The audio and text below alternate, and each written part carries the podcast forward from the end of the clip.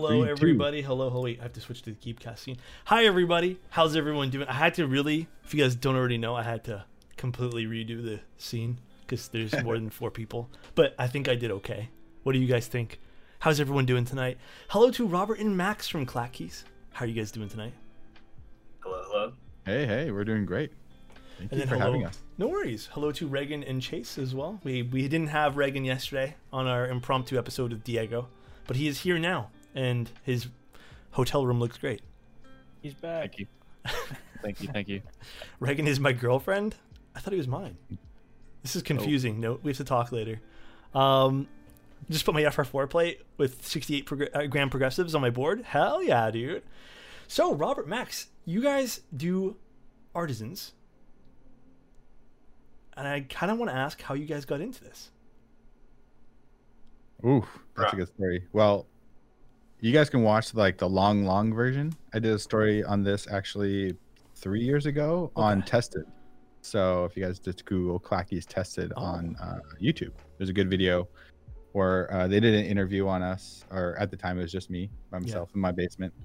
Um, and uh, yeah, so that's the full full story. But basically, um, the the short story is uh, I was looking for a keyboard for my wife because she was setting up her new office and stumbled across the r/MechanicalKeyboards, and I was like, I need a new I need a new keyboard too now, and so I ended up getting um, a couple new boards, and then I was scrolling, scrolling, and then I started seeing people doing uh, clay sculptures. Yeah. Um, um, you know, which were you know are artisans Oh, thank you. um, Dude. and uh, at the time I wasn't working. I just quit my last job. I was working at DreamWorks Animation, so I'm a Oh, 3D. wow. I used to be a 3D artist uh, in production on film and games, and so I've been 3D printing and doing manufacturing uh, of that kind of sort stuff for a long time. And uh, I had printers also Oh, like you, uh, with me, um, personal ones, right? So I was like, hey, that's a cool thing. Maybe I'm gonna try that out. Uh, do my own art on and put it on a keyboard. And so I ended up making uh, the booby cap, which was the first keycap that I ever did cool. and uh is it like was really popular and so uh you know i can go in like details forever but basically that just launched the key the whole idea of a new job and a new like uh uh project at the time for me to get into because i was Yeah. just um i would just tell my friends that i'm retired but really we moved to kind of a small town here in davis california where there's no visual effects or video game industry for me to get into. So I just kind of Yeah. found my way into doing something on my own. which is always a fun thing to kind of you know i think a lot of people dream of you know owning something or, or doing something like that too so that's definitely cool that you can stumble upon something like that and then really work towards it and you know make because I, I own a few of your guys artisans as well and uh, it's it's honestly really cool like i remember the darth vader one i got for my dad because he's a huge huge darth vader fan and um, Nice. i was i was actually when i got up before before our interview I was like, I'm gonna go get it, and then it's on his keyboard right now, and he's playing games. And I'm like, okay, I'm not gonna bother him. so I was like, okay, forget it, never mind. Um, but no, that's really cool. So you guys have been in business for a while, then. Yeah, yeah. We started. Uh, I started the company in 2016. It was literally overnight. I think once I sold the keycaps, once I decided I'm going to sell those Oh, keycaps, I literally thought of the name Clackeys. I went and trademarked it. I went and bought the website. Like it was within a week. It was idea to sale to owning an entire um, incorporation um, of like this whole idea, right? And then um, that was like the end of 2016. Um, and then basically it was a garage studio for the past like three years. And then Max, what was the month that you kind of Like Came in- September, October, yeah October. Yeah. So then at that point max joined our team um in this last uh last year in september october um how did you find us max Uh, so I I'm in Los Angeles right now. Uh, I kind of stumbled out of college to the licensing of film and entertainment properties at Fox. Uh, I was doing like mobile game stuff. Uh, it was back before Disney made their big acquisition. Uh, and Fox, I ended up in, at Sony uh, doing mobile game license as well. But I always kind of wanted to get into more of like a physical product. Yeah. And Makes sense. like I don't know, I would I would be doing like a an iPhone game at my desk, sitting next to the guy reviewing I don't know all the Ghostbusters stuff or whatever. And I was like, oh, that looks pretty cool. Like I want to do that. And so the pandemic hits. Uh, everybody starts working from home, and they're like, oh, let let's find new ways of opportunity, uh, like of revenue opportunities of ways we can license things out. My roommate had just introduced me to the uh, the world of mechanical keyboards. I think I was using Silent, Cherry, MX Reds for four years, being like, I don't know what I'm doing. Um, and I was like, oh wait, we can put these TV shows and movies onto a key. So I set up a deal with uh, with Sony and another company, uh, and then like a month later, they took our 20 person division down to six people, and I unfortunately was one of the people let go. And I had an eye out for what Robert was doing already, and I was like, hey, let's start making official keycaps. And so that's kind of been the goal going forward. Which Yeah. is Super cool. yeah, which is really cool. Uh, we actually had a question too. it's kind of a silly one, but um, Spump asks, "Here's a question for you, artisan makers. Whenever I try a raffle, why does all my luck disappear?" I don't. I don't You even don't know have the answer. raffles. Yeah, that I don't think. yeah. Actually, you know, Anyway. Clackeys has actually always been like an outlier in the artisan world. Um, I can tell you confidently that when we started, people didn't even consider uh, 3D printed, non hand sculpted resin keycaps artisans. Um, and that's like saying to any digital artist now, uh, like a animated cartoon that's 3D isn't a real cartoon. You know, it's it's unless you hand draw it like you know they did a Aladdin or something. Mm. So, um, so for me, that just you know you brush that kind of comment off, but that that perception uh, was there in the very beginning for us, and then um, so it kind of forced me to operate Clackeys in like our own way in Yeah. a sense, like so we never did raffles. Um, we had we've gone through like various business models of like at any time you can buy any artisan you want. Like there was a time in I think 2017, I would have every single artisan that we've ever made as a inventory, and you can just buy to order like everything. And um, that was we did that for a while, and then um, then we changed it again and changed it again. You're always like experimenting when you have a small business, right?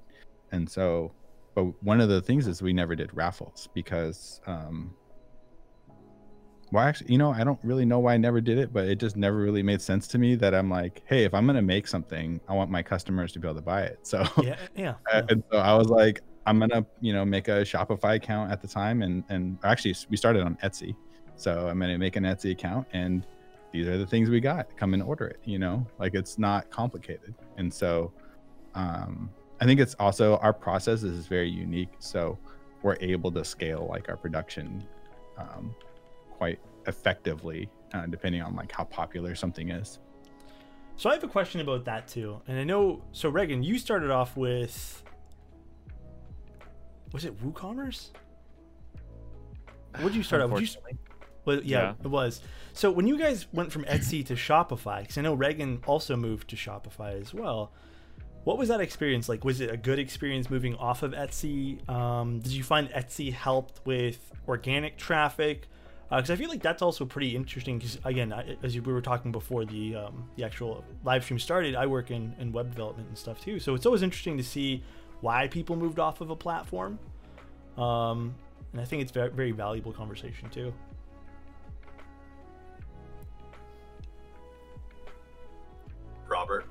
Oh, that's for me. For both of you guys. Oh yeah, yeah. Oh, okay, I'll go first, I guess. Um, so I think I moved off of Etsy because I had a lot of issues knowing what people ordered when they would buy like more than one keycap. So like you could buy this or that. You add three or four different keycaps at three to four different colors, and then you really start hitting like this limitation of like, uh, you know, you want this key. We we we did a lot of uh, customization in our keycaps. Like you can order like a red variant or a blue variant, or Yeah. like a red variant with a blue stripe or a green stripe, and you can actually put that information in like the checkout.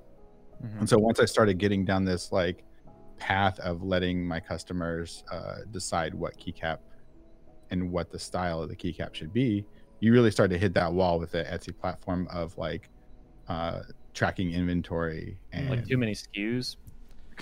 yeah, different SKUs and and then like now you have one guy who ordered seven keycaps of 15 different colors and you're like and then you have say 50 customers all with different variations of orders and you're like how do I look at this data? And um Etsy does let you download like an XLS type file um and like which gives you like, you know, your rows and columns of all the information you need.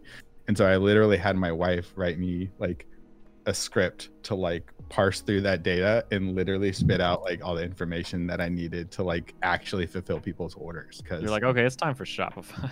yeah. And then at that time, like there's got to be a better method to like managing these orders. And so, but the best thing about uh, Etsy for small business people is that it's like an instantaneous store and it's really simple and it's a really good place to like get going. Um, and um, I am like not a entrepreneur expert, but I do know that like testing a market for something is Etsy is a great place to do that to test an idea or a design or yeah, yeah, color, whatever. Their website too has so much traffic that when you um, kind of Yeah. put together your profile and you set your tag words, the Yeah. SEO benefit you get from like kind of jumping on Etsy's back, absolutely.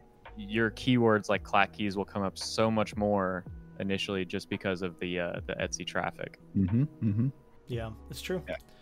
It's true. It's uh, it's one of those things too where I, I tell people as well, like, because I know a lot of people who jump straight into going to Shopify and they're like, well, no one's looking at my stuff. It's like, well, how how are you organically reaching people? And Yeah, Etsy does have that power, so it's like if you type in keycaps, there is that Yep. chance that if they type in that specific keycap they want or anything really, you have a chance to be pulling uh, to be pulled up first, um, which is Yeah. interesting. Uh, so that's definitely definitely interesting to transition as well. Um, another question I had for you guys. I don't know, Chase. Did you guys have any? Reg, I'm, I'm talking too much. I feel it's all my questions right now. Talking way too much, dude. Do you have any other questions, guys?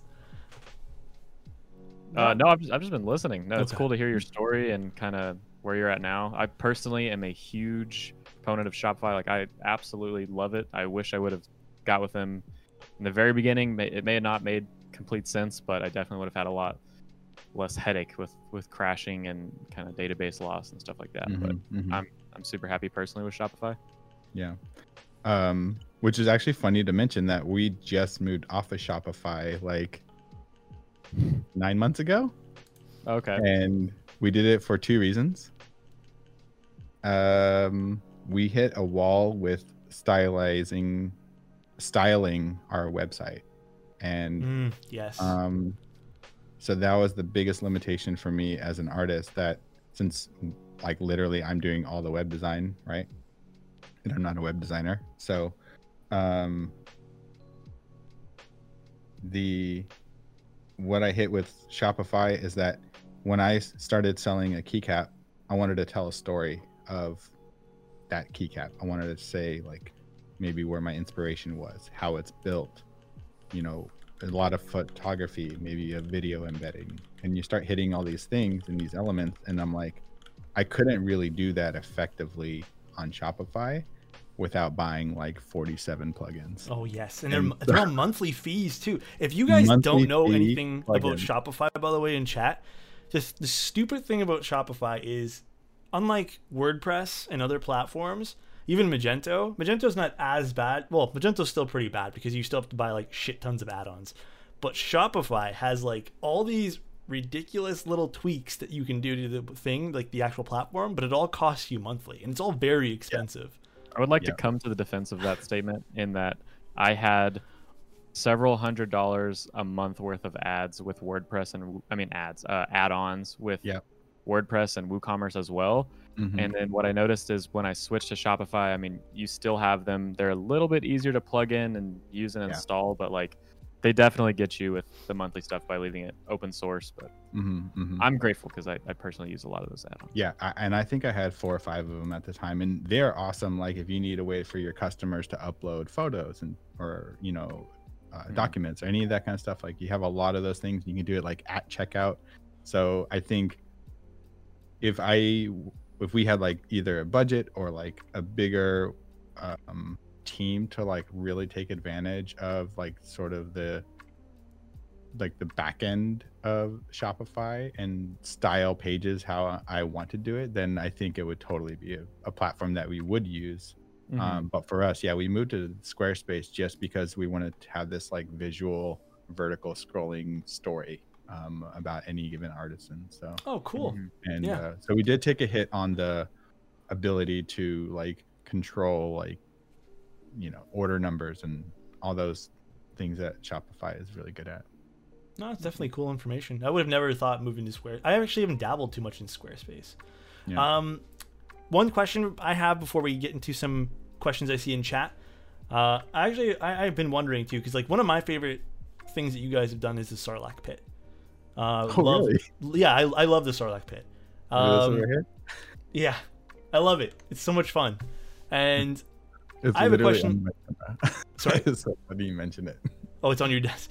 It's Um, literally like under my camera right in Oh, front of us. it? Funny It, it. yeah, it's like because I guess that particular scene has always like within the Star Wars universe has always been like a favorite of mine. I'm not like crazy, crazy, crazy into Star Wars, but Right. uh, it definitely reminds me about watching it with my dad as I was growing up too. Um, so what's been the most fun? What's the most fun you've had doing one of your caps? And I guess that question for Max as well. Like, what's the most fun that you've had working on a cap?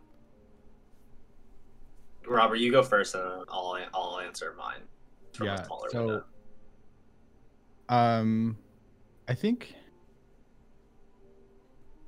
So if you look at our body of work, like it's very nostalgia. Like Yeah. there's a lot of tones of like everything pre 2000s, right?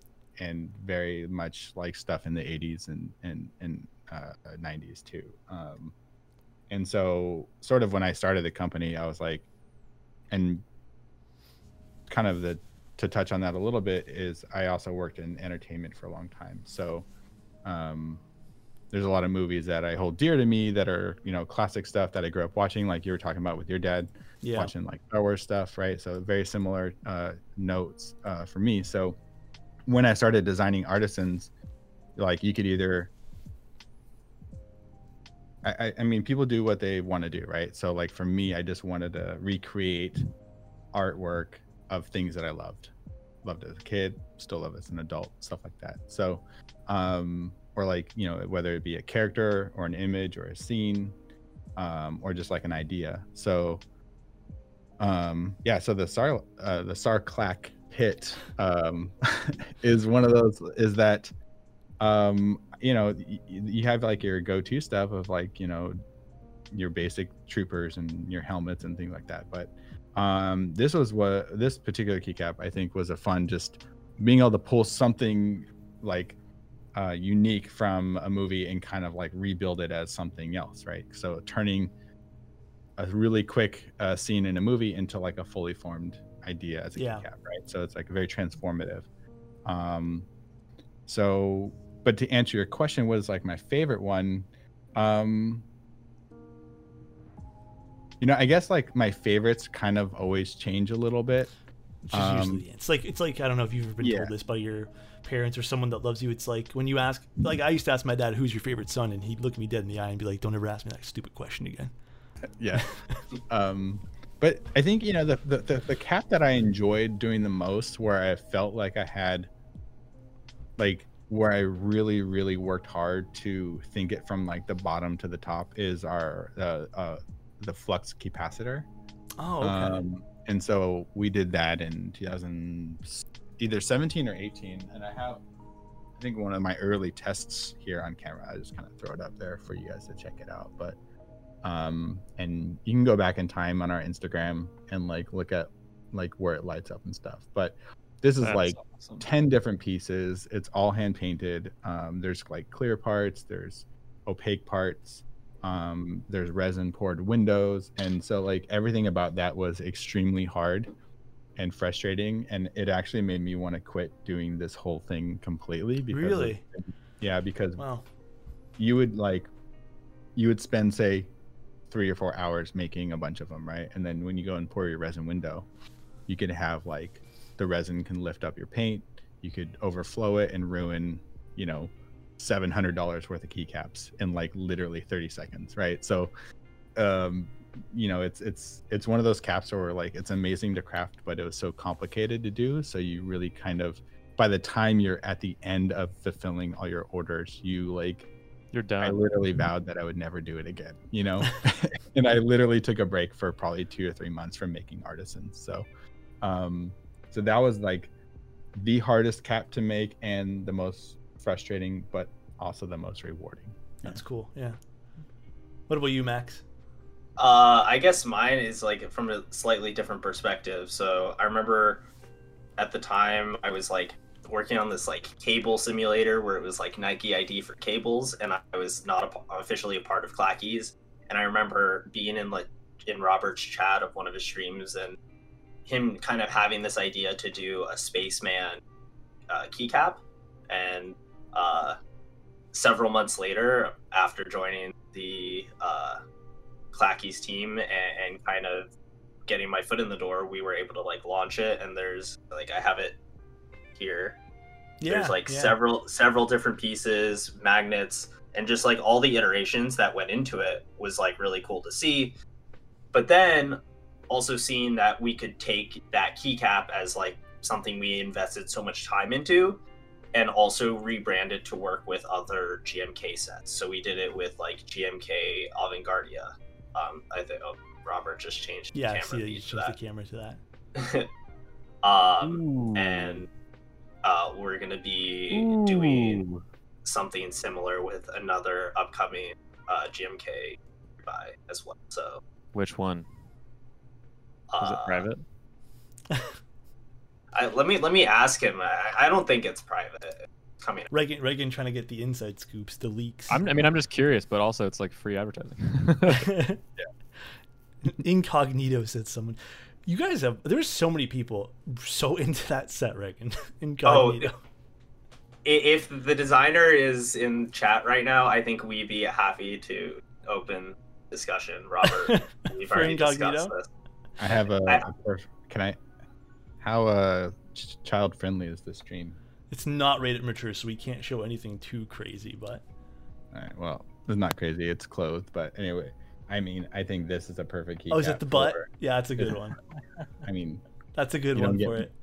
Yeah, and that that's probably like I think that's my either the second or third artisan I ever made is that cat. The butt, the butt's a classic, but I've seen that a few times on uh, Yeah. on Instagram. Yeah. Uh, so to bring up some questions from chat here, uh, to start from the top, hey all or hey, it would be hey all or hey y'all, one of the two, uh, asked about artisans. How do you guys feel about printed versus sculpted? Like, is there a realness factor implied? I think um, just like traditional sculpture and 3D sculpture at this point, I think they're just two different mediums of working. Um, and I think anyone who's like a real artist respects the other artists and how they craft things. It doesn't Yeah. matter what tool. Everything is just a tool, right? Mm-hmm. um, and um, you know, an iPad where people draw and procreate. That's just a tool for them to make art.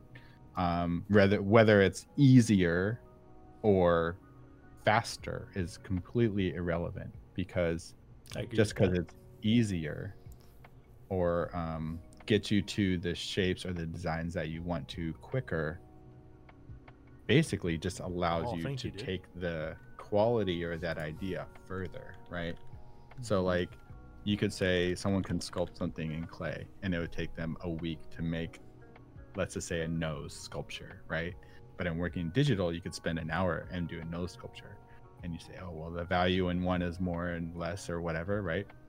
Well that that argument's totally irrelevant. And Yeah. two um one medium has a certain look and uh and you got to appreciate both for what they Yep. can do.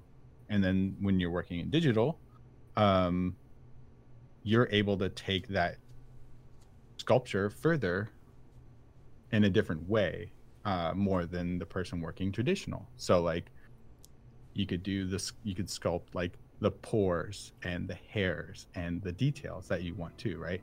Um, so it just allows you to do something different. Um, and so I personally appreciate both art forms. I've worked with many traditional sculptors in my career, and I've worked with many, uh, you know, digital sculptors and artists and traditional in both ways. Um, mm-hmm. No, I think that's uh, a good the, answer. Um, to be honest. Yeah. Yeah.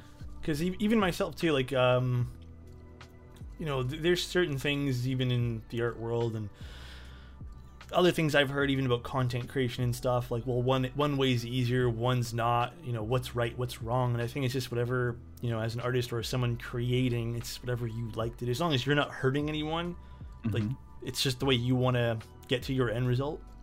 Sure. And that's sure. that's it. Again, I think you should totally respect another person for doing that. Um, Spump asked a question. Hey guys, I have a question for you. When did you guys realize that you can transfer this from being a personal hobby to create uh, to something that you can create an online store for and selling online? Where did you find the community engagement? Um, so we, I mean, I started uh, mostly marketing on on r/MechanicalKeyboards like early on, and I actually looked back at like the history of that subreddit when it was more infant and. Uh, some of my first posts and most popular ones when is when the uh, the the community was like 100 200,000 people. And um so it was it was more uh, like it was smaller. Um your you know your post got more recognition quicker by by people because it was just a smaller community. And it was it was a i think it was it's i think it was different people then now than it is today like it's a i think the community has changed a lot too on that particular subreddit but so we started there posting um some of our early designs and that's what gave me the like reinforce this idea that this thing can be successful just based on the positive feedback right? Yeah. And then two um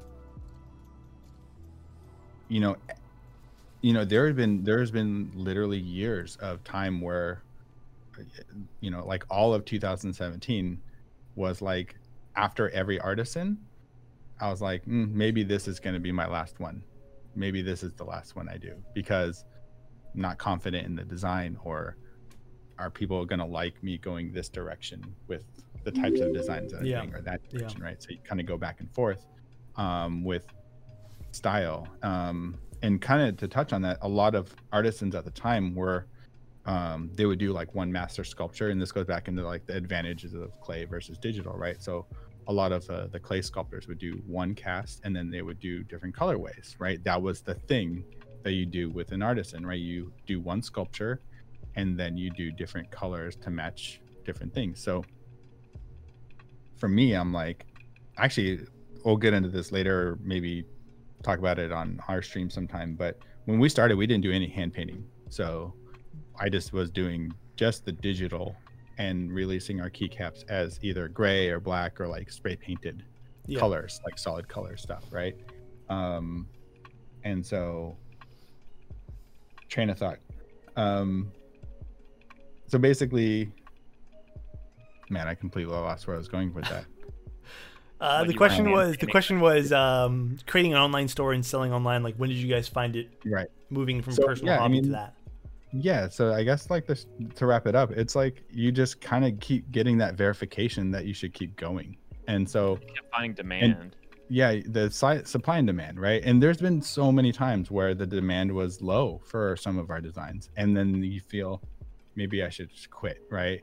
But then i did when i did the flux capacitor it just like completely surprised me how many people ordered that keycap. And i was I was literally busy for months making those, right? That's awesome. Three or four months. And so you're like, okay, I my mental image of myself of like success was completely skewed during the months before that because yeah, you know, it's just it, it could be you marketing it wrong. It could be like you just didn't hit the right tempo like, with like your videos. Right like there could be so many factors, yeah. right? And then yeah so i guess the thing is is like you're gonna fail a lot and we still we still fail but you just have to keep going. Yeah, and I think that's a that's even a good conversation to have. Like I was just having this prior to even talking to you guys uh, or even chasing Reagan today. I was talking to someone else about you know that whole. It kind of ties into those themes of imposter syndrome, where you Mhm. might not think you're as successful, or you might not think that what you're doing is as valuable as you perceive it to be, or other maybe you think other people don't perceive it as valuable. Um, so your self worth starts to go a little bit lower. And I know this is something that I openly talk about all the time on stream as well. Um, whereas if you end up getting into those things, sometimes it's nice to take a step back and like maybe ask a friend or um, really, really just start to think like, well, why am I doing this? Um, Yeah. When it comes to a business, it might be a little different because obviously you have to put food on the table. But when it comes to like you know the content side of things, because there's still the content side of business, Mhm. um, don't be afraid, afraid to try new things, especially when it comes to content. Just do what you want, you know. Eurus says Yeah. imposter syndrome. What's that? Never heard of it before. Smile. yeah, never heard of it, dude. Uh, Yukio Keys asks the question: Was the visor a pain in the ass to R and D? I guess that was for the spaceman. The visor. Uh, yeah, I think we did six revisions of that visor to get it to because it's not only um, not only does it open and close, it's actually let me just kind of um show it here. It's actually removable. oh, Try to do this because we sell, we did sell. There. So it, you turn it at a certain angle. So hard to show. I know. Don't be anyway. afraid. Yeah, there you go.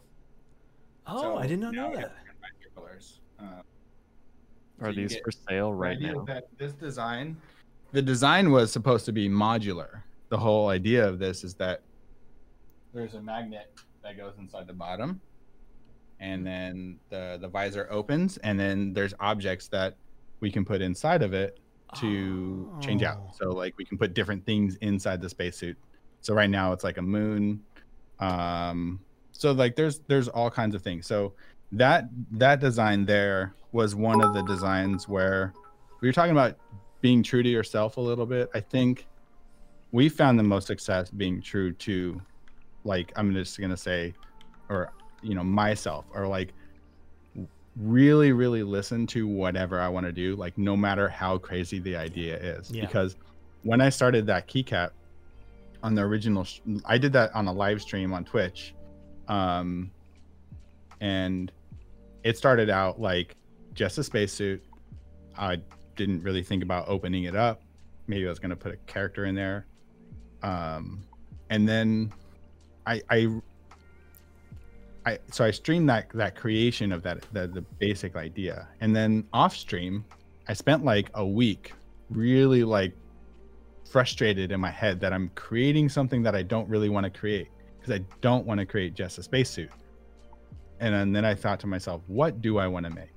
And I was like, okay, I want to make something that moves. I want to make something that has RGB. I want to make something that can be taken apart and played with and adjusted and customized these are the things that I really want to do to elevate that artist into something else, right? Yeah. And so like when I came back on the next stream, everyone's like, "How's Apollo? When's it going to be released?" And I was like, "I don't know. Uh, I'm going to release it when I finish it." is like the the thing. And so then I really went back to the drawing board. I remodeled the entire thing. Probably remodeled it like three or four times to get like the right shape language.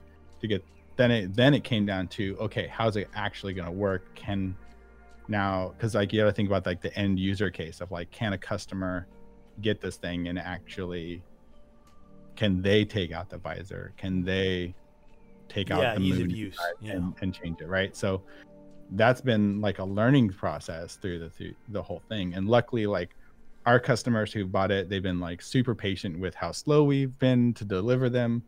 Um but at the end of the day we're we are sticking to like how like the vision of that product and what it's supposed to be you know and it's not for everyone but it's just basically what i wanted to do i wanted to make another really complicated artisan that was as complicated as our flux capacitor several years ago Which is really cool. And- And a to answer uh, your question earlier, Reagan, it is GMK Arch. We are doing the collab with. Uh, I got their permission to announce that. Um, Nice. And then there's an upcoming cat set as well. We'll be doing. Yeah. Do you uh are you guys have you um in the past done group buys or is this more so a recent thing where you collaborate with GMK sets or just keycap sets in general?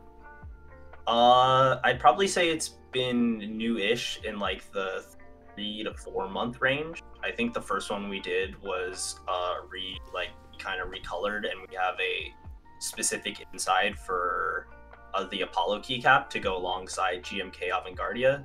But then we also modeled our own uh, like igloo transparent keycap to go along with GMK Iceberg. Oh, cool. Uh, and then we did a uh, aperture cube to go along with GMK game. Hmm. And I think the aperture cube and the iceberg are both still live on uh, Group Buy, and so they're still live on our site. KV, that is really cute. And there's actually another set that's coming out too that would be really cool with um that's like an ice theme too. That's really cute. Yeah. Uh and actually Ramlord just said the incognito clap, but the visor hides the butt. that would actually be pretty funny. Well, that'd be like the incognito mode, like you're hiding it, right? Like that'd Right, actually be kind of funny. That's actually a good idea, Ramlord. I like it. Yeah. How do you guys go about approaching the big brands for collabs? Is that something in the secret sauce? That's the mac Uh, sauce, I guess. yeah i mean it really depends on the brand and like how you can like how you can navigate in your own network i think that's what i've learned the most from my, my, my time at uh, college and my time at some of the bigger studios is when you're navigating the big like trying to get your foot in the door with i don't know viacom or warner brothers or disney fox like so much of your like inquiries get lost in the sauce per se where you just really need to make sure you're connecting with the right people and you're making an attractive pitch to them. So it's like they know what they're getting out of it. Uh, you're upfront that you're not a company that's going to disappear. Um, i think that's something that like new companies would have trouble doing. But once you start establishing yourself and i mean i, I guess that's part of the reason we want to continue GMK collaboration just to show that we want we want to work with everybody and we're really willing to do it and small brand or big brand we don't really care as long as we stay true to the products we want to create Yeah, which makes sense. And I think that's a big thing too is establishment. Once you once you figure out that establishment too. Um, and to answer your question, kind of spum, you know, from even my perspective, uh, sometimes even as a designer, even in as like a content person too, a lot of the times at the beginning you might be the one reaching out, but once you start growing a little bit and showing that you're established, it might also be reciprocated back to you as well. Um, and that's because people want to work with you and kind of want to feed off that energy as well. Um, that's sometimes how it works, not all the time. but I met you, how it works. so Huh? that's how I met you. So Yeah, I was right. I actually was looking at the invoice again. I was Reagan's 004. So fourth customer. We'll just say I was his first. We'll say the first three were test orders. I was Mhm. Reagan's first customer, guys. Imagine that. Nice. Right, Reagan? The first with three were test, right? yes, Just agree with you're you. Thank you. definitely the first international. He was so scared, by the way, when when he shipped it to me. You remember that? You remember that whole ordeal, Reagan? You don't want yeah, to? Yeah. That's a story. It kind of it kind of like took a little while, and we didn't know what was going on. And then I think we he, would you end up checking the wrong box or something? Well, I honestly don't even want to say it. Um, so I yeah, I'll just quick story was I was buying Alex's shipping label. I'd never shipped an international package. I'd shipped like three packages in my life. And I was like, oh, there's five shipping options. I'll do the one that's like a dollar and twelve cents. and it turns out I shipped his as like in like a letter or something on accident instead of like an like a package. Right. And uh, I was like, oh yeah, this isn't suspicious at all that this international shipment cost a dollar and ten cents or whatever. And it took like eight weeks. And uh, I feel like Alex is on the verge of like uh, starting a PayPal case with me. Oh man, no, that's. I guess that's another question too, because we were kind of talking about this, uh, not in our Keebcast episode, But I was talking about this with um, Apiary, and I guess for businesses, maybe this is a good question for you too, Reagan. People obviously, when they're not happy or they feel like they're not getting something, um, even though it might be communicated, there's a delay, um, or maybe if they're in the right, like they'll immediately go and open up PayPal cases or credit card claims. And I've even seen the case too where um, the error will be on the customer, you know, where they maybe put the wrong address in, and it's like suddenly they're just straight going to the credit card and straight going to PayPal claim. Um, I guess how do you guys deal with that? And this is even for you too, Reagan. I'll let them go first. Yeah. I guess we try and be as accommodating as we can to an extent. Like, i- if somebody's stems break, we're working on like a, a repair section so they can sh- pay for shipping to ship it to us, repair it, and for five dollars, and then ship it back. Yeah. and, and it's like uh, Oh, that's cool. Yeah. Cost on of that note, labor. Our Yeah. stems are unbreakable now, but I'm just saying. But Th- we're th- talking to like, be fair, this was from a very old keycap. yeah, like from three, that, three years ago. Yeah. Okay. Yeah. Okay. So we still get, we still repair keycaps from people who bought like the originals, unless they're the ones that the like the very first designs that we did. The stems were like part of the keycap itself as one whole piece. Okay. Um, but yeah, now they're they're separated. Most of the newer ones are separated. Cool. Um, But yeah, regarding like PayPal and stuff, I mean, we, we can only do so much. Um, at a certain point, it's just worth it. to Offer them a refund and Yeah. and, and be apologetic. I mean, we've never been hit with a case where everybody from an entire SKU just like, I want we want our money back. Yeah. that that's just not we're not in the Yeah. Yeah. For sure. Which is always a good thing. yeah we hope so. What about you, Reagan? How do you deal with it? So, I don't get any chargebacks on PayPal, like for any reason other than like a person that is five and a half months into like a group buy and they're like, "Hey, this is ridiculous. I would like my money back." And I was like, "But you checked this box that says shipping takes over six months, and yeah. you know you know this." And then so then they charge back, and then PayPal will usually like let them win because I regardless that it's in a TOS, it's still uh Yeah. I haven't shipped a tangible item, so like it, it is what it is. Yeah. But Yeah. there's no like my item doesn't work and therefore I want a refund. I usually just we'll talk to them that like you said, there's an RMA process where they just fill out a form, Mhm. print a label real quick, Mhm. and we fix it, no problem. But Yeah. yeah, no uh no like crazy issues or anything. We actually don't Yeah. take PayPal anymore because they um they banned our account because um I'll try to say this without giving away too many details, but basically PayPal didn't like that we had like group buys essentially. Yeah. They They're didn't want very. that- Yeah. I went through very anti-group big buy. time. Yeah. and they they literally like they closed our account luckily our paypal account had like 50 bucks in it or something small but it could have had thousands. And when they close your account um, if this ever happens to anybody you are sol so personally not a big fan of paypal anymore to be honest. And i tried to talk to the customer service and they were not helpful. And you kind of have this like you're so helpless. Like you literally wake up and like an entire payment method that you have to your store is gone. And so um yeah, so I don't know, just anyone thinking about doing business with PayPal, Try to go that's my around it. personal experience. Um Yeah. and So- I've heard lots of others with E- other people. Even even with me and Chase, I'd love to hear if this has happened to you. Like Chase, do you use PayPal often for purchases? Do. You do, right? Yeah. So, I mean, like I don't really do a whole lot of receiving income other than I mean, I have the option for it to go directly to the bank, um, but I just use PayPal because it's more convenient for me.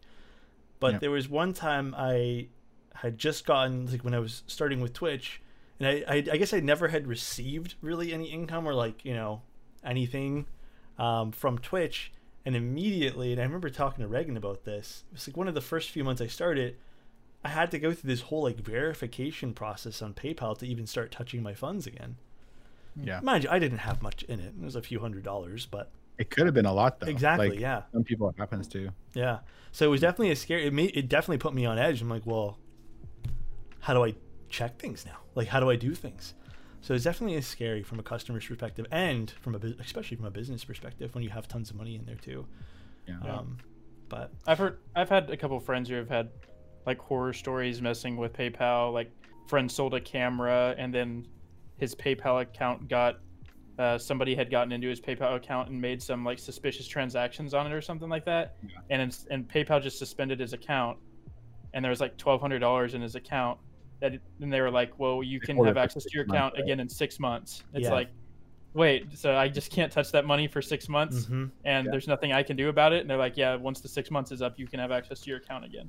It's Yeah. like, uh, I had just a kind of holding the money hostage. yeah, like PayPal was super upsetting because they were like, "Hey, like I think when we started shifting more so to group buys from these like custom orders that were same day shipping where you would like Yeah. cash flow and it's money in money out, it became more so money held and then it started, you know, just accumulating more because you don't have to flow it.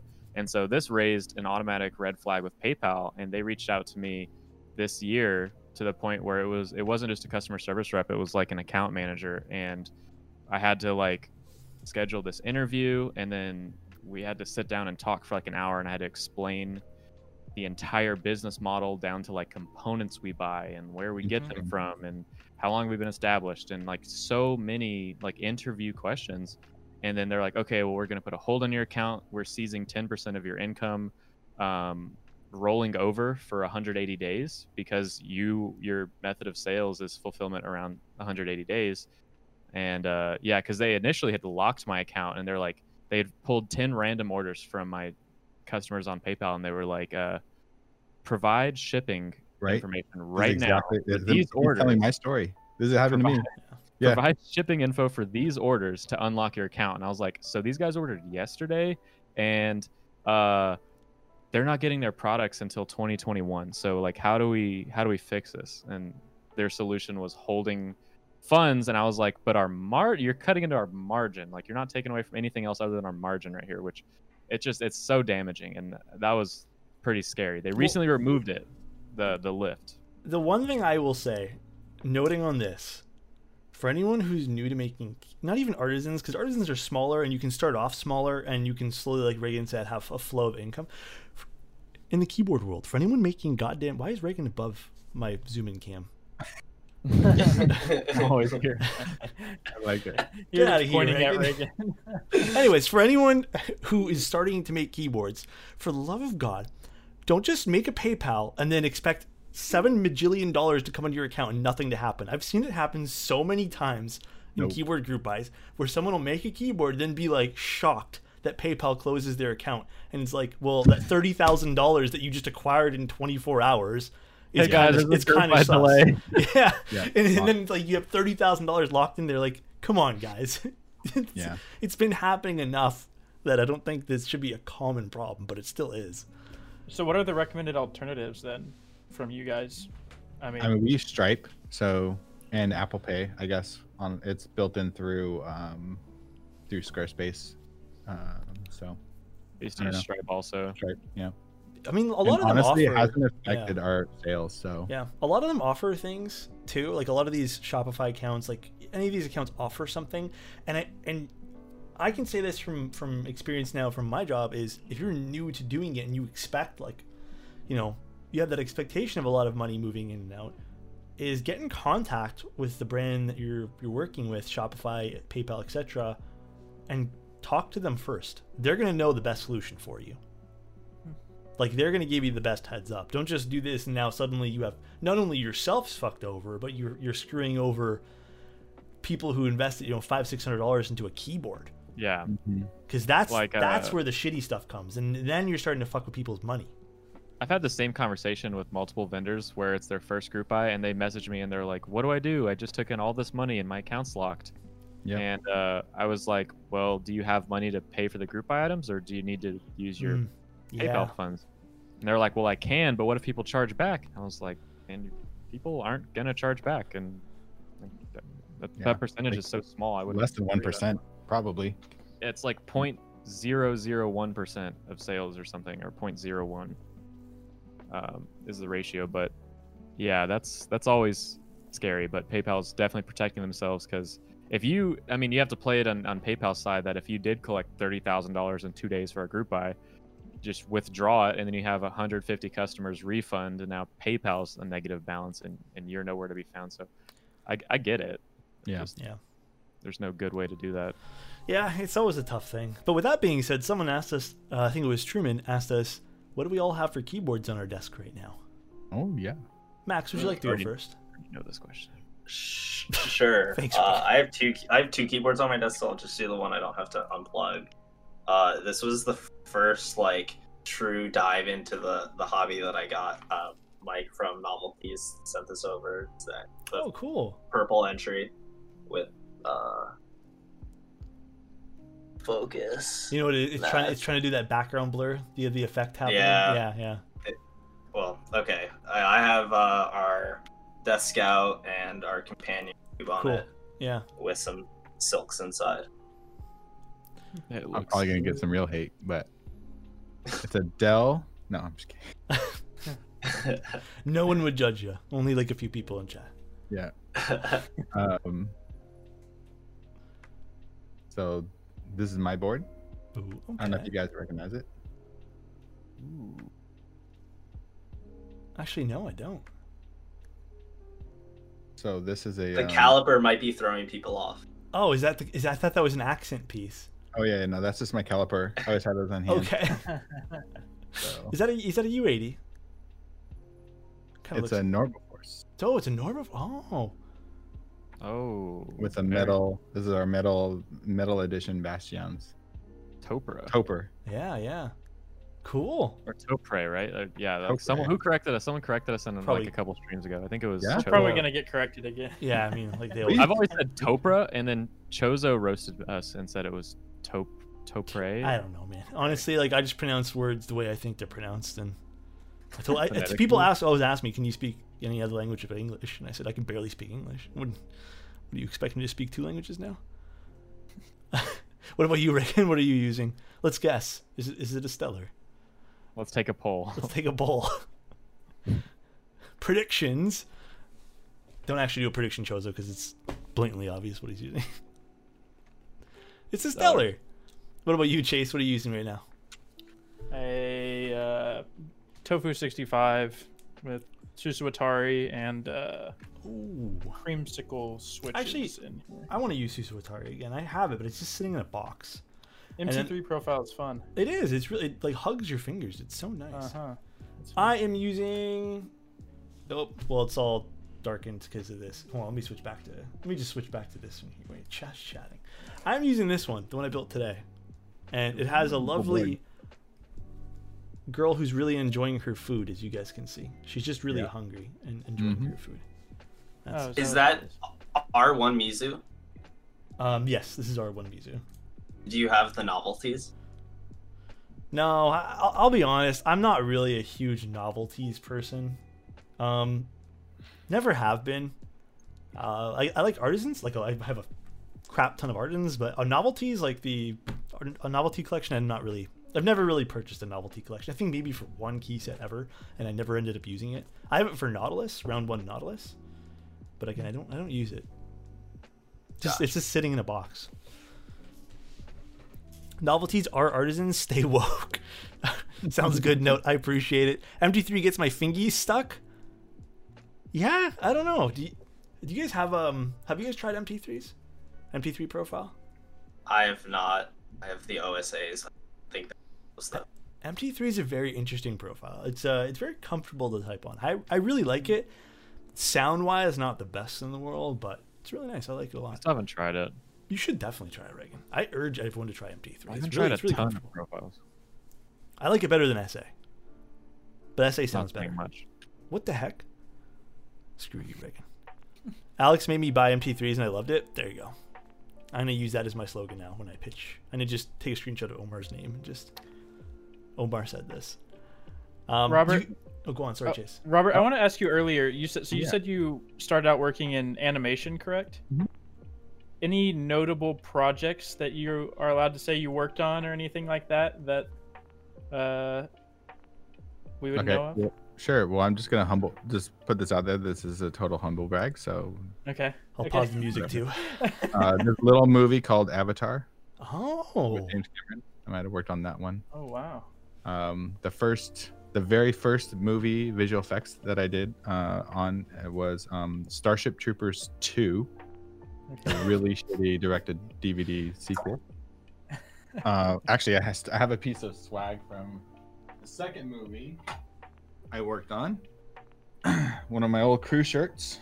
Um, so I worked on this movie, which is probably my favorite. oh no way. That's Yeah. awesome. And so this is a crew shirt from uh, was a studio called Tippett Studio. They're in uh, Berkeley, California. That's cool. Uh, so that was my first job, uh, 3D modeling. So I have credit in Hellboy, um, Avatar, and a lot of movies. Um, but yeah, good times. 2004, 2005. So that was the old crew shirt. Got to turn it into a mask, right?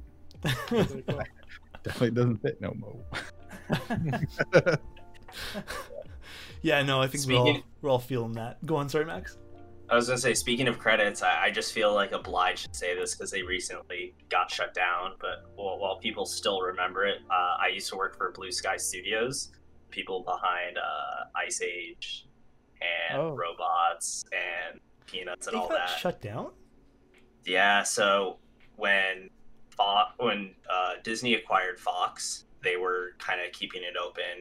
They had a few projects in the pipeline, but it out of the blue, uh, my LinkedIn feed, uh, feed exploded with all like my Blue Sky connections, just because like nobody saw it coming. I'm like sitting here drinking out of my Blue Sky mug.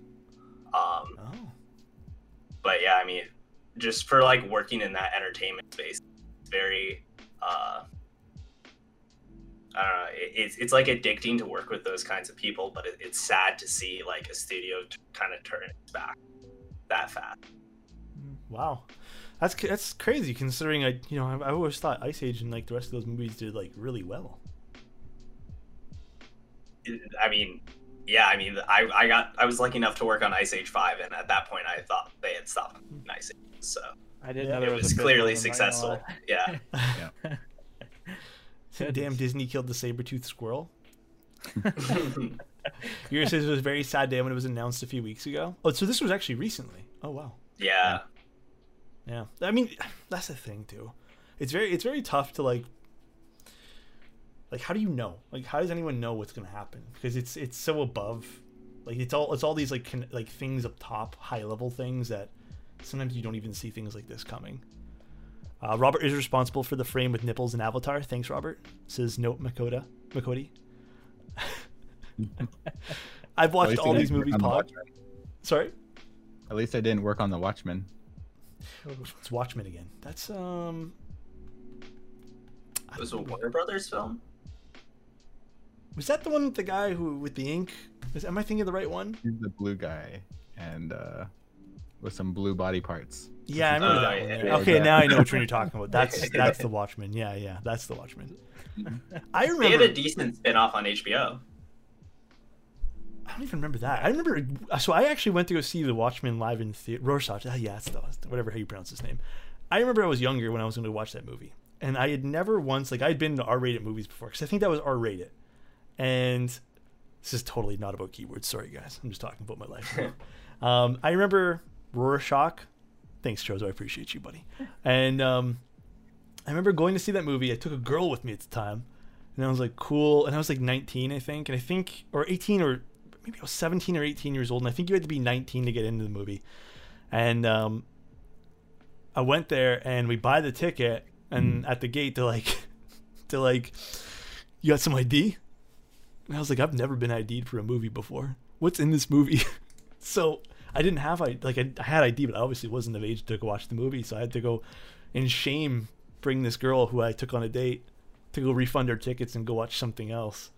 Oof. But uh, yeah, I think I watched it afterwards when I got a little older because I just forgot about the movie, didn't give a shit about it. It brought back bad memories. But uh, Imagine being a movie bouncer and like turning away 18 year olds. something like that. Yeah, it was really I don't know. It was really embarrassing. I hated I hated that day. It was such a weird day, man. Uh, I've gotten Wait, cornered going- at movie theaters too. going back to something I saw in chat, somebody was, was excited about the Starship Troopers and kind of tying back into like navigating with larger companies. Um, Starship Troopers is a Sony-owned property that when I was at Sony, like, be conscious trying to sell to get people interested, like a a video game for like a VR experience, not especially tapping into those like evergreen properties. Um, so like just seeing those comments that you guys are excited means that like maybe next week I'll kind of put the motion into play, reconnect with my old colleagues, and who knows, we could do a Starship Troopers official keycap. Because at the end of the day, that costs the studio nothing. Yeah. Yeah. Hmm. Which is really kind of cool. full Yeah. too, so it'd be cool. Yeah, which is really cool because I know that's a it's a cult classic, Starship Troopers. Uh, Yukio Yeah. Keys says, "Do you all have any crazy artisan collections like other creators?" That's an inter- that is an Um, interesting question. I have one non-clacky artist key, but I, I don't have a crazy collection. I, I wouldn't Yeah. say it. I just have mine. I mean, I, I have two. I have one from Tiny. Show show the briefcase. I mean, that's it's like not even full though. But yeah, I mean, Ooh, I That's have the this- closest we can get to crazy. like, like what I have on display, but it's oh, That's cool. Hmm. Yeah, if, even me, like I don't, I don't necessarily have one. You know, I guess what's it called? Artists collection, like through and through. So kind of, if, if, if a design appeals to me, I'm gonna pick up a design. You know. Um, Yeah. So that's what I'm probably gonna. That's what I usually do. That ass artisan, yeah, the, the butt artisan. But I don't know. Like I don't. I don't have a crazy collection of like one person's artisans as well. yeah. I mean, a lot of the times too, like you know, we were talking about this earlier, and I know some of you guys can chat can relate. You have to win raffles for a lot of people's artisans, and I don't. I don't know about you guys. But I don't got that type of luck, so it's hard to it's hard to collect. And then aftermarket, which is a whole nother beast for getting artisans sometimes. Eh, you know, it's it's a little it's a little tough. I just don't like getting aftermarket artisans, especially if it's a smaller artisan. Maybe at the end of the day, they're not profit. Yeah, I mean, like we, we see a lot. Like one one artisan collection. Uh, I know some people collect the um, the alpha keys, the owl there. I forget the actual sculpt name. Um, my goodness, those go for a lot on the aftermarket. Those are like I see some some of the colorways go for like two fifty to three hundred U.S. dollars. Is that the Kipora? The Kipora, that's what it's called. Yeah, yeah. Yeah. You know, I mean, and- I I tried getting those Artkey Universe Avatar ones. Wow, they're really incredible. And me and a bunch of friends signed up, and none of them got even close. yeah. The series, Aren't the series most is art key. key, Yeah. art key, aren't most art key stuff pretty hard to get your hands on? Well, it's because Yes. a lot of the times too, it is it is that like lower quantity, and obviously, it, you know, hmm. like I don't I, I don't want to speak for or, or anywhere else, else in the community, but it's not usually that they want to only make twenty and then profit, you know, eighty dollars Yeah. off each or whatever it is. It's not usually that. It's like that's the, the amount they can make. Um, But like even Hey Y'all said, they have like twenty five hundred entries. Um, even with the new, which is a keyboard that we did here on stream, which is something that I really like. This ran, you know, in a lower quantity of I think it was 50 or something like that. And a lot of the times, too, artists and keyboard designers will make lower quantities to ensure quality. Um, because you guys, and I know everyone in chat has seen it, where sometimes we have a lot of people who uh, will go overboard and maybe accept 800, and then delays happen and errors happen, and suddenly fulfillment becomes an issue, and people start to get anxious about it. So, while I know it sucks that sometimes things are in lower quantities, it's a lot of the times to ensure quality. But Mhm. again, like this keyboard had like 900 entries, you know, for 50 units. So that means 850 people are going to dis- get disappointed. And when you're talking about artisans, you know, like 2,500 entries for like art key stuff. And I know there's probably way more for like those serious drops that happen like once every two weeks or whatever it is. Yeah. So I'll never I'll never forget the reaction like a lot of the community had when it was NovelKeys was doing the the NK stuff and they were getting a ton of flack for people who wanted entry level edition Yeah, I to, like that. I'm sorry, like I the like there's more coming. This is going to be an in stock product, but it, like I can only sell so many at a time, Yeah, and so I, I definitely, I, I people people just need to come to the table a little bit more understanding than like why can't I buy this right now? Well, and, and I feel like that's, and this is something that I've been talking a lot about too. I was even on Clubhouse recently, and we, we were talking to some people, I guess, trying to introduce like that hype beast mentality into things. And I think it's not really the job per se of anyone else really at this point here, but like faces of a community. Um, obviously, I want everyone to instill that, you know, mentality of patience and more things will come. But I think there is that whole idea of like I'm buying this to flex sometimes, or like I want this and this is like the best thing ever. Um, and patience, like there's more to come. Like there's always gonna be something else, especially in the keyboard world. We just saw that with the Iron 165. A whole bunch of people got upset because they didn't win that one there. Uh, I know there was some. Forgot about that. Yeah, like there was a lot of people who, you know, didn't get that uh, keyboard as Oh, which well. man, I forgot to enter. Oh, well, yeah. I mean, I woke up late that day, anyways. I didn't want to enter, but I woke up too late, anyways. Um, you know, it's it's a lot of it's a lot of like want, want, want, and I think people get mad when they can't have. You know, and it's okay to not have something. Like I, I always said too, and I don't know if you guys collected uh, Pokemon cards or like uh, at the height of trading cards, even hockey cards was like a big thing at one point too.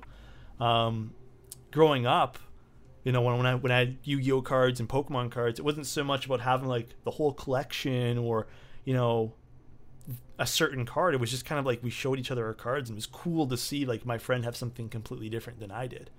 Flex. Yeah. Yeah, and it was it wasn't even so much about the flex. It was just kind of cool to see like how different everyone's collection was.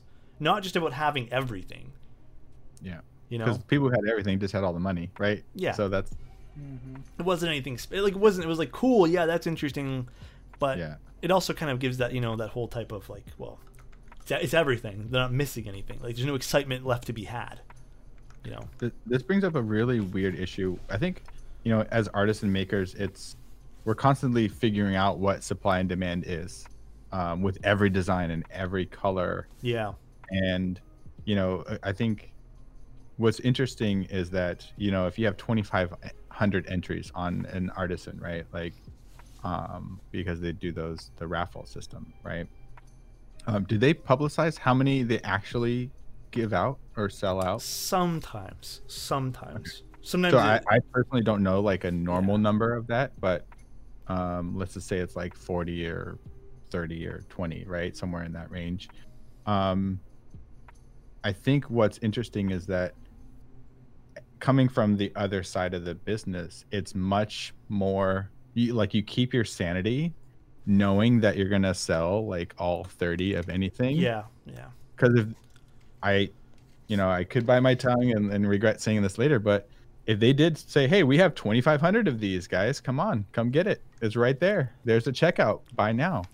They probably wouldn't hit those numbers. They may hit it the first time, but the next time, and then after that, and after that, it's gonna go down, right? Mm-hmm. And then you're gonna find your your your like your normal average. You're gonna figure out what that number is, that that magic number of like what they can do. So like if they're hitting those like the demand like the the entries are that large but they don't at least they can go home and get sleep at night knowing that hey whatever they're doing to make keycaps and artisans and art and and staying successful in their own like lifestyle as long as they're happy with those numbers that they're hitting it's like a it's so it's a perfect um business model because the worst part about having a business is not knowing if you're going to sell something and not knowing if you're going to be able to Keep them wanting it. Yeah. keep them wanting it over and over and over again. So, um, and so if you oversaturate your particular design or your style too quickly before your your customer base expands, um, um, it's a dangerous place to be in. And it's maybe financially they're okay. They don't they don't care if they make a lot of money. Who knows, right? Uh, and this can go for like anyone in business, but um, but it's really nice to know that hey, I can sell this many and I can still like have my weekend and have this or that and be comfortable. So, you know, when you th- if anyone's in here thinking about doing a business of anything, don't you know, don't try to be like the Bill Gates of that business and that idea. Just find out like what's going to get you to make enough to make you happy and enjoy all elements of your life, not just being like someone who's super successful and you know an Elon Musk of that industry. Yeah, and Don't what you're what you're saying that. too is, is very important as well because like you don't necessarily need to be selling like tw- if if you're comfortable and you only want to do 50 or 60, you know, then just do 50 or 60. Like no one you don't owe it to anyone. As a designer, Yeah. as a business owner, you don't owe it to anyone to make more. Um, and Gambit, you were saying that I know it's not the reason they're limited, but being limited does drive up demand. And I think that whole hustle culture that comes in with the well, I'm buying this and immediately I'm going to be selling this like within two seconds of receiving this product. That's a mentality that's been um, very. Yeah, I see the cattail as well. um, Sorry. it's okay. it, that mentality of like being hustle driven has really skyrocketed with social media. And you see, and again, I, I'm talking YouTube videos. You see a lot of these videos. You see a lot of this like podcast talk of like hustle, hustle, drive yourself to hustle. You know, like as much as I like what Gary Vee has to say, Gary Vee also advocates, you know, not necessarily flipping, but he'll he'll advocate going out and buying old stuff and flipping it. You know, it's not the exact same because that's like an antique. Um, This is the intent, like right, what we what a lot of people in this hobby see is like the intent of flipping immediately, like the actual flip. But Um, his statement is like industry to industry basis or like case to case. So like, But a lot of people can misinterpret that. yeah, That's the thing. Like a lot of people are very Reagan will murder. I hey, you know what? Me and Reagan used to listen to Gary Vee podcasts like literally every day together. Um, a lot of people can misinterpret that, and a lot of people see this like hustle culture, even with the, the GPU thing. And I always bring this up every single week. The GPUs, like people see that as like a window of opportunity like they're providing and i guess like a lot of people will tell them that like they're providing this service to people that doesn't exist like they're either they're putting it in the right pe- people's hands um, but they're not. They're just making money off something that they really didn't do anything to do like there's no effort or anything in there. Um, and i just think it's a dangerous game of what we as content creators do to educate our audiences and you know you as people as well can do to educate your friends as well when it comes to that. Like it's there's not a lot you can get about when you're flipping like there's no you're not really contributing much to society if you're just your whole life is like flipping products you're really not So- I, I- I know I like just brought this up when during like our pre-chat, No but I worries, yeah. think uh, a when you mentioned Clubhouse, I immediately got on Clubhouse and followed you and Chase. Uh, Reagan, if you need an invite, I got plenty. Unless you're already on there, I didn't see you. Um, I'm on. but okay, sorry. Um, but like like yeah, the the hustle. But one thing I've been hearing a lot in the space of like ways to contribute but also still do the reselling is through like this expansion of NFTs online and that's something I really want to explore of like if we can tie our artisan to a digital art piece and and, you own the artisan you own the art piece or maybe you own the art piece and the, the- the art piece is valued more than the artisan like it, it- that space is exploding right now and to be honest I don't really know much about it and Neither I'm I. trying to Not- learn more yeah. about it i definitely need to But- explore that too but I think it's really interesting of all these different like plays of kind of combining a physical with a digital or is this a space keyboard enthusiasts are intrigued in if it follows the same quote hype beast that we don't really want to we don't want to acknowledge but still is kind of there lingering in the background. Well, the, the thing too, like, and you, Clubhouse is exactly where I've been seeing a lot of this stuff too, um, because as you guys know, keyboard flipping is definitely and keyboard reselling keyboards with you know with the intent obviously of flipping is a big thing with artisans is to a bigger degree like you're seeing more of a percentage um, when an artisan costs maybe fifty dollars, you can see a resale of like two fifty. You know, sometimes upwards of five hundred dollars for artisans. With keyboards, like the most you'll see is you'll see the big ones like TGR KeyCult, etc. Um, but typically, it's not that high of a percentage. Still is a big percentage, but it's not as high as something like the artisan world. And I've had conversations with people on Clubhouse who will try to basically state that they, you know, like, why don't we create like a StockX app? Why don't we do this? The thing is, like, that stuff doesn't really help at all. If anything, it just more streamlines the idea of uh, flipping and the idea of reselling and value for these things and kind of creates these cool things that we've been doing as a hobby almost kind of like a currency. Right? And mm-hmm. I, I, don't know, like, I, I personally feel like it's just so gross to be in that sphere of things and it, again it creates this this level of clout that feels weird. It feels gross to have to have something like an item attached to self-worth and, in value uh, of how we perceive others. So uh, it's a, it's a very large conversation um, but yeah clubhouse is definitely i don't know it's been turning me off for that reason. Like i haven't been on it as much because every time i hop into a clubhouse chat someone will come in pitching some business idea and it feels very entrepreneur and I get it but my goodness has it been like hard to listen to sometimes. Sometimes we're, we're all yeah. having like a really fun conversation of something to do with keyboards or twitch streaming or something to do you know outside of that and then you suddenly got three business people taking over the chat. So it's it's definitely a weird space. I've yet to do a clubhouse. I have the app I haven't listened on to anything yet, so I'm.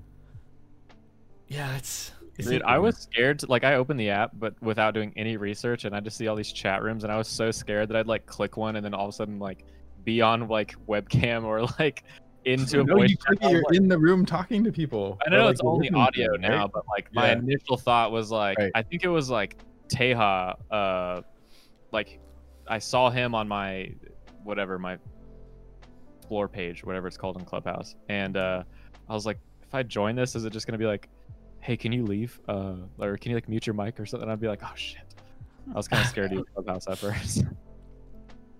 Yeah, Clubhouse is uh, I don't know, it's interesting. I haven't been using it the last like week. I've been kind of eh lately. But one question, Chase, would you like to ask the question we always ask? I would. Yes. Go ahead. So every time that we have people on, we always mm. ask them what within the keyboard scene, within the mechanical keyboard scene, within also I guess the artisan scene, what do you guys like about the scene in the community right now? And then on mm-hmm. the opposite end, what do you guys dislike or what's something that kind of worries you guys moving forward about, you know, maybe just like behavior or like maybe even like the way things are structured or anything like that? So I think um, I guess I'll go first since I kind of mumbled into here. Um, I think the thing that I'm most concerned about, and this actually doesn't really have too much to do with artisans because, um, like you know, we're in a we're like in a niche within a niche within a niche, right? Mm-hmm. So like when there's a new artisan maker that comes out and they make something cool, like I don't ever get worried about new competition or you know devaluing our stuff or what anything like that. Um, so I'm I'm always happy to see people like going down that pathway. Um, but the next tier up, uh, like making key sets and keyboards, um, it's a little scary of a space from from my perspective of someone who's actually very like um like I'm not really in tune with like the geekhack and Max is like my go-to person for like anything keyboard. I'm like not really a keyboard person. Mm-hmm. I'm a keycap artist and maker, and that's what I do, and I try to do it well. So, like, um, so like seeing seeing the space a little bit removed, um, it's a little concerning how there's so many different people making products, mm-hmm. and everyone's really buying buying like a lot of different products and designs that are very similar to each other and they're all made by different people.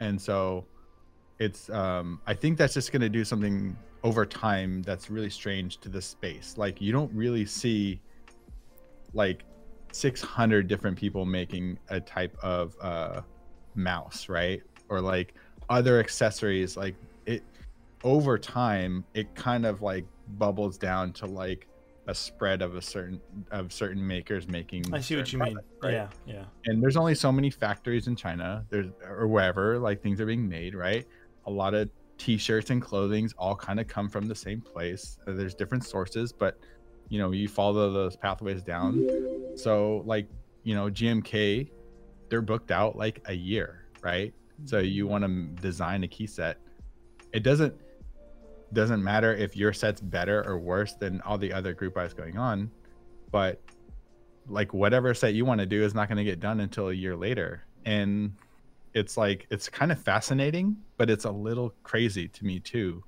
that um, there's so many different people making content and products for this space of mechanical keyboard enthusiasts but there's like not really um it's it's kind of like a wild wild west situation i guess like i- there's a definite like gap between like professional makers of like say i think gmmk or like glorious are like the first kind of crossover company that yeah, kind of to like the more mainstream stuff. Yeah. mainstream Yeah. but like they're not like corsair right they're not Yeah. they're not logitech but they're Mm-hmm. Mhm. also not like um you know CannonKeys or you know whatever right so Mm-hmm. like they're in this weird they're in like that weird space between the two so yeah, they're, they're not like a huge player in the consumer tech space, but they're larger than most of the vendors we have within the industry. exactly yeah and so i guess i'm i'm not concerned i'm just kind of it's it's a really interesting thing how these are playing out um and how i really want to i'm really curious to see like i haven't really looked into like how other markets that were emerging like years ago probably started off in a similar space of like everyone's doing them but eventually only a few people do them and who's going to really survive Yeah. this I think a good what I always tell people too, because I came from the audio hobby before I actually got into keyboards. And Mhm. audio, as you guys know, has been around forever, first of all. Right. But it's gotten to the point now where if you want to think something in audio, like you can go out and you can pick up boutique stuff. You know, there's tons of really cool, like this is a resin based headphone. Hmm. And it's very boutique. It's not something you're going to see on the shelf. You have to go special order it but they still make these. They still, you know, make their dime. Within the audio hobby, there's tons of boutique stuff. There's tons of really high end stuff. There's tons of like, you know, I guess enthusiast level things. But there's Mhm. also a huge space for people like who just want a three hundred dollar pair of headphones. You know, and that's considered high end for a lot of people. right Um, and within that space of people, what I've always come to learn too, and even with with what I do for a job now, is those people that buy the cheaper stuff, and that's why I think a lot of companies you're seeing like the Ikki 68 Aurora, all these like nice entry level boards. There was probably never an intention for them to spend five hundred dollars on a keyboard. So that market that they're capturing, I honestly think is going to end up benefiting um, and and that's the cool thing. Like you said, you want to see how it plays out, type thing. It's gonna end up benefiting a lot of the vendors and people who are creating now because it might open up a gateway for people to now be able to afford or get the accessibility to buy a keyboard, and then suddenly that opens a bunch of gates for them.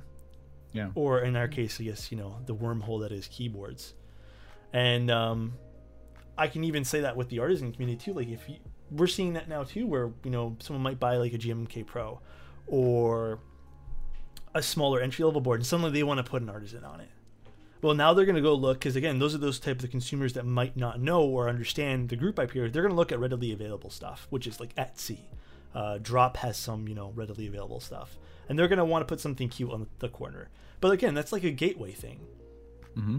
Like it opens up so many doors. But if I've seen anything in the audio hobby, is it it actually opens up more doors when bigger players start to uh, enter the scene, which is super interesting. And it- it's very it's very weird to, to see it play out as well. So it's almost like it, we're like doing this in reverse, right? Because a lot of times like if you go back into like the 90s and early 2000s only big box name companies existed making keyboards making things right and Yeah. the Yep. artisanal and the the customization factor really didn't exist in a way that uh had like large communities and able to like do these types of group buys and, and Yep. projects and so mechanical keyboards the market started out that way right like yeah we had keyboards yeah i mean i have an old ibm like buckling spring right like those those keyboards are not new but like but it's really interesting i guess how the the, the community of mechanical keyboards actually started out through uh, the customization and Yeah. uh, custom built avenue and then all those players and, and and it created new markets for those to become like miniature mainstream if you will right Yep. um yeah It's, it's So exactly that. Like even what Rusty Panda just said. Basically, what you see now is people getting in the door. Wouldn't be surprised if NK65 is a lost lead for NK uh, to get people who wouldn't buy custom or spend money in a GMK set. Um, you know, it's like a classic hot rod says uh, Double Day, same path. People wanted a certain version of a car and mod it and created it. Uh, there's a lot of like it's very interesting. It's in in a way, yeah. Like with audio, like I think mainstream audio ends up adopting some of the boutique stuff.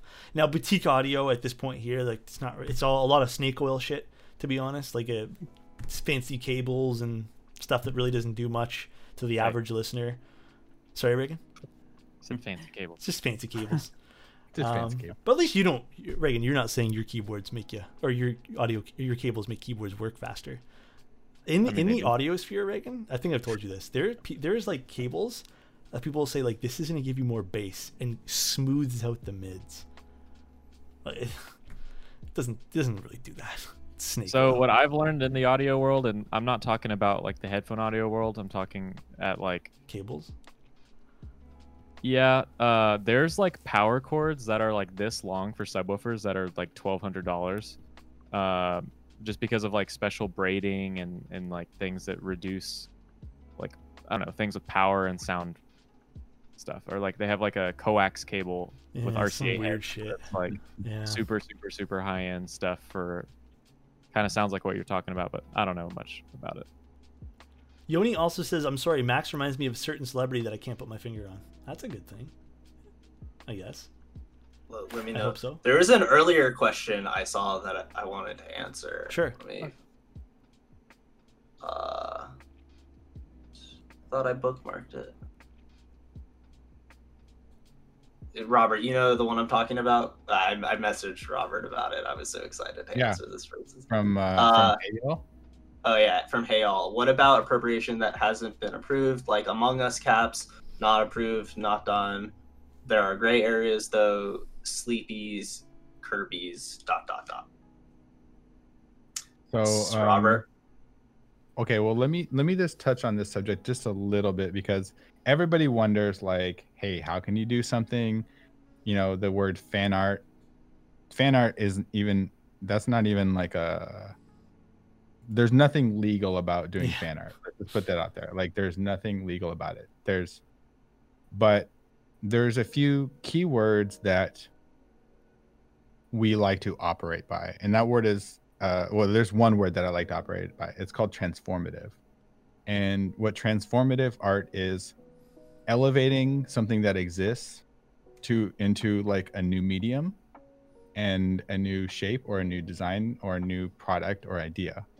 And this is where like then it gets really dirty like first amendment freedom of speech and it just gets really cloudy and, and it's very gray. But basically the way that we function is that as long as we can with most things um we try to make that existing idea unique to ourselves. And that's that's probably like the simplest way i can convey um that community and you know you go to comic-con or any con and there's a million people selling stickers where they redraw frozen characters Mm-hmm. um, whatever, right? And so it's not something that um, is it's something that people are constantly fighting for on both sides of this is my idea, but yeah, I changed it and elevated it. And that's a battle between, you know, A and B. So with that said, Max, do you want to drop one of the the the newest so this is a an unreleased just a little bit of info Ooh. um but Um, I I was just excited because the guy said it outright, but we are uh, we've reached out to the Innersloth team and we're officially partnering with them to do uh, Among Us keycaps along with Tiny to help us accessorize these keycaps. Oh, I love Ooh. that. That's That's gonna be really cool, considering how big the game is still. Yeah, Yeah, that is so really cool. yeah Congratulations. So, and here's the thing that gets hard, right? If I didn't spend four years of my life practicing making fan art, whatever you want to call it, then fast forward to now, nobody's going to talk to me. Nobody's going to trust me. No one's going to believe in my design skills or ability to uh, create or produce mass produce, however you want to phrase it. So, oh, what happened? we lost. Uh, we lost Max. Oh, we lost Max. Okay. Oh, he's coming might have- back. Okay. Anyway, uh, yeah. now so- about that. It's okay. We're all different people now. I think when Max turns on his camera, it'll fix off. Yeah, there he goes. Okay, nice. Uh, yeah. So basically, you know, it's this uh, I don't know, chicken and the egg, whatever system where if we didn't do that, then we wouldn't have got to where we are now to kind of do something legitimate, you know. Yeah, So, That's um, awesome, yeah, Yeah. That's that's that's huge. so Honestly, now we have the value, we have the company, Yeah. we have the infrastructure, we have the process, we have the team to actually make something official the right way. That's really cool. And we actually saw. Um, I know we saw. Chase, you're gonna have to help me out. Was it Dwarf Factory or was it Jelly Key that worked with one of the esports leagues? Dwarf Factory. Uh, Dwarf Factory. Dwarf Factory and Fnatic. Yeah, like we so- saw that happen too, which was really neat too. And I, I think it's I think that's a good way to go. I think That- I'm, that- I'm really happy for you guys, by the way. That's that awesome. partnership that they did definitely inspired us. Uh, Mm. I can't really talk into specifics, but we're working with one of the largest uh, NA esports teams Oh, cool. um, to do like kind of their own mascot and what- whatever. Um, and then we're also working with one of the largest esports games, but details are still to be announced. cool. Yeah. Um, but I, I think uh, the, that kind of ties into Robert's point, and we had a conversation with uh, kind of the sales team behind the development studio, and they were like, four years ago, we would have never talked to you. We we see that you have this history of all of these products. We see that they're up to a certain stand, quality of standard and par, and you've done it over a long period of time. Now we'd be interested to start the discussion and get the ball rolling because it's really hard to do it if you're just in a garage. But that's really cool. I don't know if you guys know this too, but Chase is uh Chase. You want to tell them a little bit what you do? Oh well, I uh, I run social media accounts and work with a couple of like esports players and competitive gamers uh, to develop content for YouTube and stuff like that. So I have a lot of background in content creation and just esports stuff and video games in general. So uh, Chase is just I- like I, can see him I really smiling li- as you guys are talking about this. Oh, That's I why. just like I just like Yeah. the crossover of like my worlds. I mean, it's a pretty it's pretty easy to see the the like lateral crossover between like video game stuff and keyboard stuff obviously. But it's just uh as both markets develop further and further, it's really cool to see more collaboration between the two. I mean, I, I I've reached out to CAA because I'm pretty sure they represent, uh, or they they used to represent Tim the Tatman. But I always joke about like having a shiny bald head as a keycap would be like the perfect play between like his fan base and uh and like kind of the brand he represents. Kind of you guys gotta have. If you guys end up doing anything for Tim the Tatman, you gotta you, you have to promise me. Like this is a promise you guys need to make me. You're throwing in a dent on the top. Oh, of oh, of course. Uh, there would of course be a dent. It That'd be needs to be funny because like I bet I bet console players would even buy those keycaps. well, because he plays a lot with Nick Mercs, right? Like he plays a lot Yeah. with Nick. So Well, they just Nick- have him to have him. Yeah. Shots? I it's mean, not shots. think Dude, they- he has a dent on his head. it's not shots. It's the truth. Damn. Well, I'll definitely be picking up one of the uh, Among Us caps when those Yeah, that's cool. come out. I, That's I'd cool. love to see how those are in the future. Um, yeah. I'm excited. It's another keycap we're gonna do like accessories with, kind of like how we did the Apollos. So it'll be cool to see how we explore that space in like a partnership Ooh. license perspective. Yeah. Because like, What about like a lot of uh, costumes. like the little hats and stuff you can change in the game? So, like, There are a lot of costumes. Okay. Mhm. That's Yeah. cool. That's cool for sure. Yeah. Yeah, it's gonna be fun. So we got a busy year ahead of us, and uh, we'll have more big announcements too coming up in the next couple months. But that was one we're allowed to share. So Cool. I'm excited for you guys. I'm really happy. I've been uh, following your you guys work for a while. I know I've tuned into a few of your streams. Um, but if you guys don't know, by the way, Clackeys also streams. Yeah, Do you mind actually talking in chat so they can? I mean, I could just do the whole shout out. How do you visit SO? How do you do this again? I don't remember how to do this. God, I am the worst for this. There we go. You're the worst Okay, streamer. I am the worst. All right, we actually are hitting. We just we, we blew past our like hour and a half mark. Um, Oh, no. Did you guys have any last questions you guys wanted to ask, or uh, in this case here, Max Robert, would you guys like to shout out anything else you guys are working on? Do you guys have any upcoming sales? um, Uh, I guess just current live sales because I know they're ending right now. I'll just plug that. I know Sure. uh, GMK Gateways uh, live right now, and we did a collaboration with them with like an Aperture uh, companion keycap. You can find that on our website if you go under GMK Collabs. Uh, I'll throw a link in that in chat in a second. And then the second one would be GMK Iceberg. Uh, we did like a cool transparent igloo. Um, and yeah, I mean, the, the, that's my only plug. well, there you guys go. And then we have one last question from Quinpin being any last second general advice for newbie artisan makers? um, just stay small and try to do really high quality stuff, and don't try to make too many too fast, because you don't want to learn the hard way that you either can't make enough.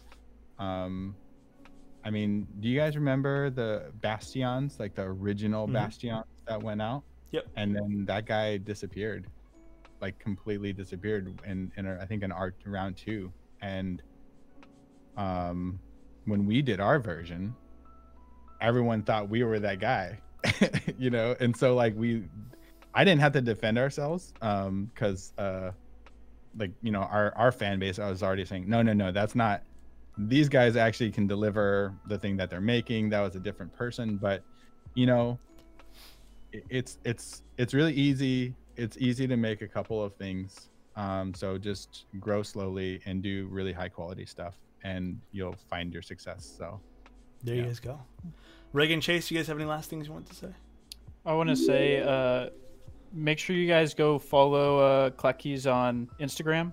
They are Okay. currently less than 100 followers away from 10,000, which for a business is actually a big milestone because 10,000 allows their means they can do uh, swipe up links in their Instagram stories, which I'm sure they cannot wait to try like utilize. So if you guys can go follow them on Instagram, uh, obviously that's how another way for you to keep up with any of their releases or any products that they're teasing and stuff like that. So uh, definitely go give them a follow on Instagram, please.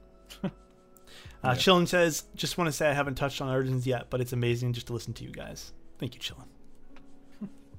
Reagan, do you have And- any and last they- things? Oh, sorry, Max, go on. I was just gonna say, and thank you guys like for putting this together. Like I, I've been Yeah. kind of been lurking and watching your guys' stuff, and I just I, Oh, I. I, this community is like quite uh, fun to be a part of, and it's always great learning from other people who have Yeah, way more yeah. It's a the like I, I'll I'll say this again and again and again. And one of the things that key, like keyboards are very much I love them, love keyboards, love everything that goes in them. It's very much become a background thing because I actually enjoy hanging out with the people in keyboards more than I like the keyboards. Um, and don't get me wrong, my love for keyboards is very much up there. I love keyboards, but the people, like I've I've never met more of a friendly space. Obviously, there's every every community has their bad eggs or something that happens, but it's very much a friendly space. And you know, come again, coming from the audio hobby and coming from playing, you know, top leagues of, or top uh, top rating for World of Warcraft. It's it's not competitive. It's there's not, I don't feel like more at ease here. It's not like audio where it was more just flexing constantly. This is a fun space to be in, and thank you to everyone in chat for coming here today. Thank you guys for doing what you guys do. Uh, thank you, Reagan, for continuing to be Reagan, and as everyone always says, what? Oh, hi, Reagan. How you doing? Reagan, did you want to say any last things? Just go follow them on social media. There they, you go. They need to swipe up already. That's it. Uh, thank you, Chase, for being you, Chase. Uh, thank you guys in chat. Uh, let's see who we can raid. Reagan is Katana. Katana is on. He's always. Yeah. on. What side note. Chase, I would love to connect and talk about some of the uh, esports stuff on the side. All right. I am down to talk. Let's raid Katana Kaji. You guys love Katana. We lo- did I type in the right one? I did. Okay. Um, Imagine. dude, I've done that once where I've typed in someone wrong. I'm like, whoa, whoa, whoa, cancel, cancel, cancel. All right, you guys have a good one. Thank you guys so much for coming tonight. Uh, the episode will be up, I guess, later on in the week. Uh, Mr. Chase will probably put it on YouTube, Spotify, and the rest of the stuff. But take care, everybody, and love you guys, and good night. Thank you again, Clackeys. Take care, everybody. Thank you.